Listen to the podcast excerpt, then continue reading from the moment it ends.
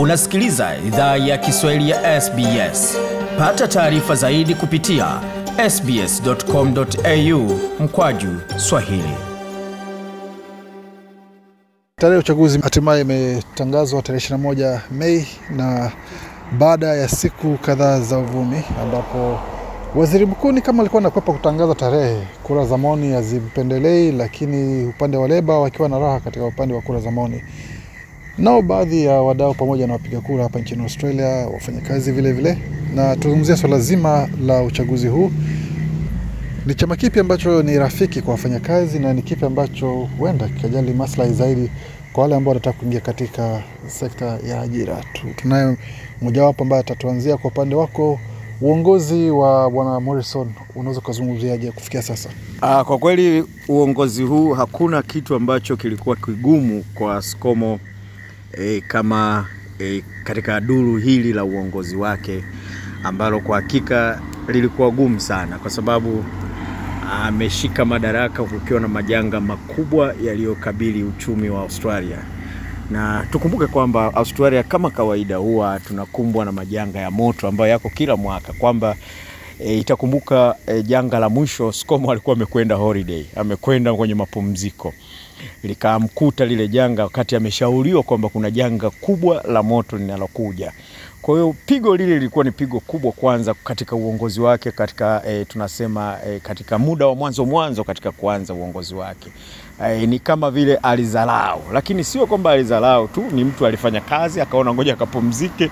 Janga lilivyoanza kupamba moto ikachukuliwa kwamba alizalao, Kwa hiyo maisha ya wengi yalipotea na vile vile mali ile lilimwangusha pia. Sasa wakati anarudi kupambana na janga, tunamaliza linakuja swala la eh, Covid 19. Kwa kweli hili nalo lilimpeleka mbio sana, hasa ukiwa unapoteza pia mawaziri kama tumeshuhudia waziri wa New South Wales akawa ameingia katika skendo yake eh, na, na, na, na wachumba wanaosemekana allegedly wachumba sasa mengi alikuwa anakumbana nayo wakati anaendelea. Unapokumbana na siasa, wakati huo unakumbana na kunyanyua uchumi, wakati huo unakumbana na wadau wanaopambana na maswala ya, ya, ya renewable energy e, unaona sasa, unakuta anapambana na watu wa wali ya mazingira, anapambana na maswala ya kuinua uchumi, anapambana na majanga.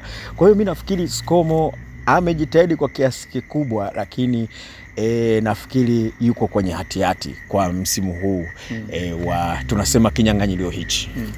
Kwako bwana Bob, unahisi kwamba wamemwita kwamba skomo ama scori from marketing, kumaanisha kwamba ni mtu ambaye tu ni- ni mtaalamu wa masuala ya matangazo na, na kuweza kujipigia debe, lakini unahisi kwamba uzoefu wake katika sekta hiyo utamwokoa wakati huu ama itakuwa sasa ndio kuangukia pua katika uchaguzi wa 21? Oh, lolote lolote linaweza kutokea, hasa ukizingatia siasa ni wanasema ni mchezo ambao huwa hautabiliki. Uh, matokeo yake unaweza kuyabashiri tu pale mwishoni anapotangaza Tukumbuke hata kipindi kilichopita ScoMo hakuwa na uh, nafasi nzuri sana kwenye kura za maoni, kwenye kura za awali, lakini mwishoni yeye ndo kaibuka kidedea tena kwa gap kubwa kabisa ya ushindi. Uh, yale yaliyo- yaliyojitokeza wakati ule si ajabu inaweza kujitokeza uh, hata wakati huu, hasa wakizingatia kwamba siasa ya Australia au mwenendo wa upigaji kura wa Australia kidogo uko tofauti na nchi zingine, na hili watu wanajisahau kidogo. Uh, kwamba uh, waziri mkuu ana, anashinda anachukua kiti kile kwa kulingana na idadi kubwa ya wabunge aliyowapata aliowapata kwenye chama chake, kwamba hapigii kura moja kwa moja yeye. Unaona? Eh, kwa hiyo inategemea wabunge ambao chama kimeshinda ndio inampeleka inampa nafasi yeye ya kuweza kuwa waziri mkuu au asi, asipate waziri mkuu. Ingekuwa tunapiga kura moja kwa moja kwake yeye kama, kama zilivyo taratibu za kura za nchi zingine, basi tungeweza kusema ana nafasi chache sana ya kuweza kushinda, kwa sababu hiyo ingeweza kupelekea hata baadhi ya wabunge wenzie wasiweze kumpigia kura, kwa sababu wapo ambao waziwazi wanaonyesha kuto, kuto, kuto, uh, kutomkubali, lakini kwa sababu uendeshaji wa uchaguzi uko tofauti, tunaweza kujikuta hata wabunge wenyewe ambao hawamkubali bado wao watataka warudi madarakani. Kwa hiyo kurudi kwao madarakani kunamrudisha yeye pia madarakani, japokuwa ukiongelea sasa kwa haraka haraka uh, kwamba uwezo wake yeye amebobea kwenye mambo ya matangazo kama anavyosema hesabu zile zile ambazo ziliweza kumshindisha wakati ule zinaweza zikamshindisha wakati ule, japokuwa nyakati hazifanani, kwa sababu tunaona pia upinzani umekuwa una nguvu kidogo. Bwana Albanese anafanya vizuri eh, ukilinganisha na kipindi kile cha Bill Shorten uh, lakini pia Albanese kama Albanese yeye anakubalika ukilinganisha na jinsi alivyokuwa anakubalika ndani ya chama au nje ya chama uh, Bill Shorten. Kwa hiyo hayo yote yanaweza kuwa advantage uh, kwa upinzani kuweza kushinda wakati ule, japokuwa uh, uh, bado tuachie muda unaweza kuamua zaidi. Kwangu mimi na nilikuwa ni shabiki mkubwa sana uh, wa Liberal hasa Scomo. Unakumbuka kwamba alikuwa ni mweka hazina huyu, yani alikuwa kwenye mambo ya Federal Treasury na alipata mafanikio makubwa hasa kuweka rekodi nzuri ya ya kazi na katika mwaka elfu mbili na kumi na saba kwenda elfu mbili na kumi na nane akiwa waziri wa wizara hiyo waliweza kuhimiza ajira zaidi ya laki moja kwa vijana. E, inakumbuka haya yalikuwa ni moja ya mafanikio yao pia, na aliweza kupunguza pia masuala ya kodi na kwa familia, unaona, na vile vile biashara ndogo. Hivyo ni moja ya, ma, ya, ya, ya mafanikio makubwa sana, na akaweza kujaribu e, kuweka deni, unajua deni kama deni la taifa kuweza kuliweka kwenye control, yani likawa linaweza e, kuwa uh, managed. Sasa haya ni mambo ambayo tunaweza tukaona yalimfanya sana watu wampe nafasi kuingia katika serikali yake, kama mimi ninavyosema mwanzo kwamba kukumbwa na majanga haya ya asili kwa kweli yalimsababishia eh, kutokuweza eh, kufikia malengo, kwa sababu watu wengi wakawa hana kazi na nini, lakini bado serikali kwa sababu ilikuwa ishafanya vizuri na ina pesa nyingi, tunajua wananchi wengi walipata pesa. Na nafikiri eh, sisi tunazotoka katika nchi za Afrika hizi ambazo hazijaendelea tulikuwa tunashangaa tuna, tuna kwamba tunakaa nyumbani wakati wa COVID na watu wanapewa hela kuweza ku, kuishi. Kwa hiyo nafikiri ni, ni hali ambayo tunaweza tukaipongeza kwa kiasi fulani, yaani unapata majanga na bado una mapambano. Kwa hiyo basi a, asili yake ya kufanya hayo yote yaliweza kumweka kwenye ofisi. Sasa tunakwendaje kumtathmini katika ofisi ambayo ilikumbwa na majanga? Mimi nafikiri kwamba angepata nafasi wakati huu tunaenda kwenye hali nzuri na kuinua utalii ambao kwa kweli ulianguka kwa kiasi kikubwa, angeweza kufanya vizuri, kwa sababu aliwahi kuwa pia e, waziri wa utalii huyu bwana akaweza kufanya vizuri katika masuala ya utalii hivyo, na mkurugenzi pia. Sasa hivyo nafikiri apewe nafasi tena kuweza ku, ku, kuiendeleza nchi wakati ambapo hatuna majanga. Hivyo nahisi Scomo ana nafasi kubwa na tungeweza kumpa nafasi hiyo aendelee.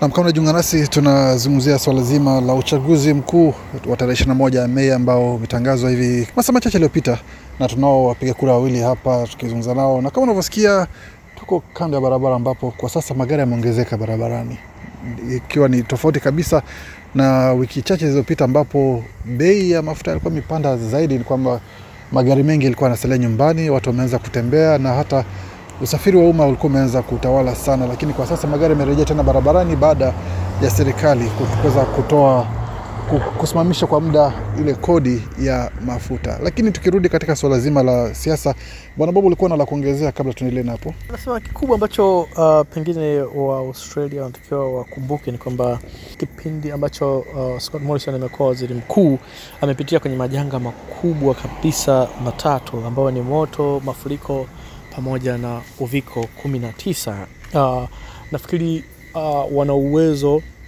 wa kupima uh, uh, uzuri na ubaya wake eh, kwa kuzingatia, hasa kuzingatia kwamba hizo challenge kuu tatu ni challenge ambazo kwa nchi zingine zimetosha kabisa uh, kuweza kuharibu uchumi, kuweza kuharibu mwenendo wa maisha. Uh, kuna baadhi ya nchi ambazo zimepatwa na pandemic tu peke yake, lakini maisha yamedeteriorate kabisa, yameharibika kabisa uh, kwa maana kwamba uh, wananchi hawakuweza kusaidiwa ipasavyo, ipasavyo na, na mamlaka husika. Australia kidogo kuna nafasi ya watu kuweza kupata ahueni kuweza kupatiwa msaada na serikali kwa kipindi chote ambacho hawakuwa makazini, lakini hata wale ambao wanafanya biashara tumeshuhudia kulikuwa na misaada mbalimbali ambayo imetolewa ya kiasi kikubwa kabisa ya kuweza kuinua uh, biashara zao na kuweza kurudi uh, mahali ambapo uh, pengine sio pazuri sana, lakini angalau walipewa nafasi ya kuweza kusimama tena kwenye kurudi uh, kukaa sawa katika biashara zao. Kwa hivyo wanayo ya, kum, ya kumjaji, waangalie uh, wajaji kwa usawa, waangalie na je, kuhusu hizi skendo za siku hivi hizi karibuni, ambapo kila jioni ama kila kukicha tunapata skendo mpya kumhusu uh, Skomo pale, ambapo kwa upande wa kauli za ubaguzi wa rangi. Mara alifanya alitendea wenzake unyama katika zile kura za mchujo, ambapo wanasema kwamba alipata kura nane peke yake, wakati mwingine alipata zaidi ya sitini lakini yule ambaye alipata sitini ndiye akaondolewa. Yule wa kura nane ndiye amekuwa sasa waziri mkuu baada ya miaka karibu kumi na moja. Unadhani kwamba hizi skendo ambazo zinaendelea kumfuata Skomo, ambapo pia baadhi ya wanachama wa Liberal bungeni wanamzungumzia wanamzungumzia vibaya, wanamkemea na, na kuweza kusema kwamba ha, hastahili kuwa waziri mkuu. Hapo unahisi kwamba itaathiri ita kura ambazo anastahili kupata ama itakuwaje? Ita ah, kwa kweli ndipo hapo inakuja maana ya uh, siasa mchezo mchafu. Mm. E, mchezo mchafu kwa maana kwamba kuna majigambo, kuna kufukua siri, kuna kufukua vitu vidogo vidogo ambavyo unataka kuvihinti kwa sasa hivi kushambulia ili uweze kupoteza kupoteza kula. Tukumbuke kwamba hata alizokuwa amepata kula hizo ndogo, lakini alianzisha mijadala alikuwa sio yeye kwa wakati ule.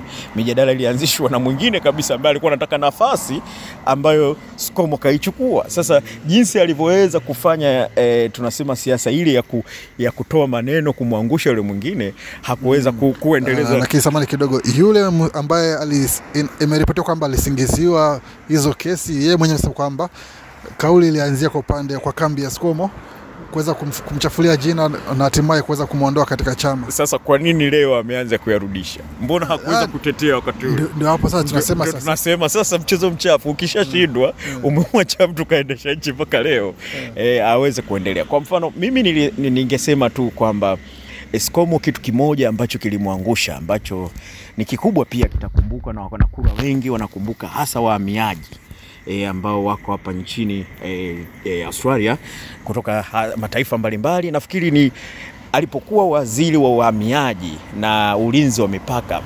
Skomo ndio alikuwa ni mtu wa kushinikiza kuzuia e, tunasema e, mashua hizi au boat hmm. e, stop the boat, na kwa kweli ili, ili, ili, ilimpa impact kubwa kwamba kama waziri akaweza e, kuweza kuzuia boti zile na nini e, kikubwa alizuia vifo na ambayo kwa mtu yeyote kuzuia hata kifo kimoja ni swala la kupongeza. Lakini sasa e, e, tunasema wajadili wa siasa wengi na waliweza kukosoa kwa sababu unapozuia boti, kuna migration, tunasema hizi vizuizi vingi vya migration hizi e, detention zilifungwa mm. Kwa hiyo zilipofungwa zikawa watu watoto wanahamishwa kwenda Nauru kwenda another area huko Papua New Guinea.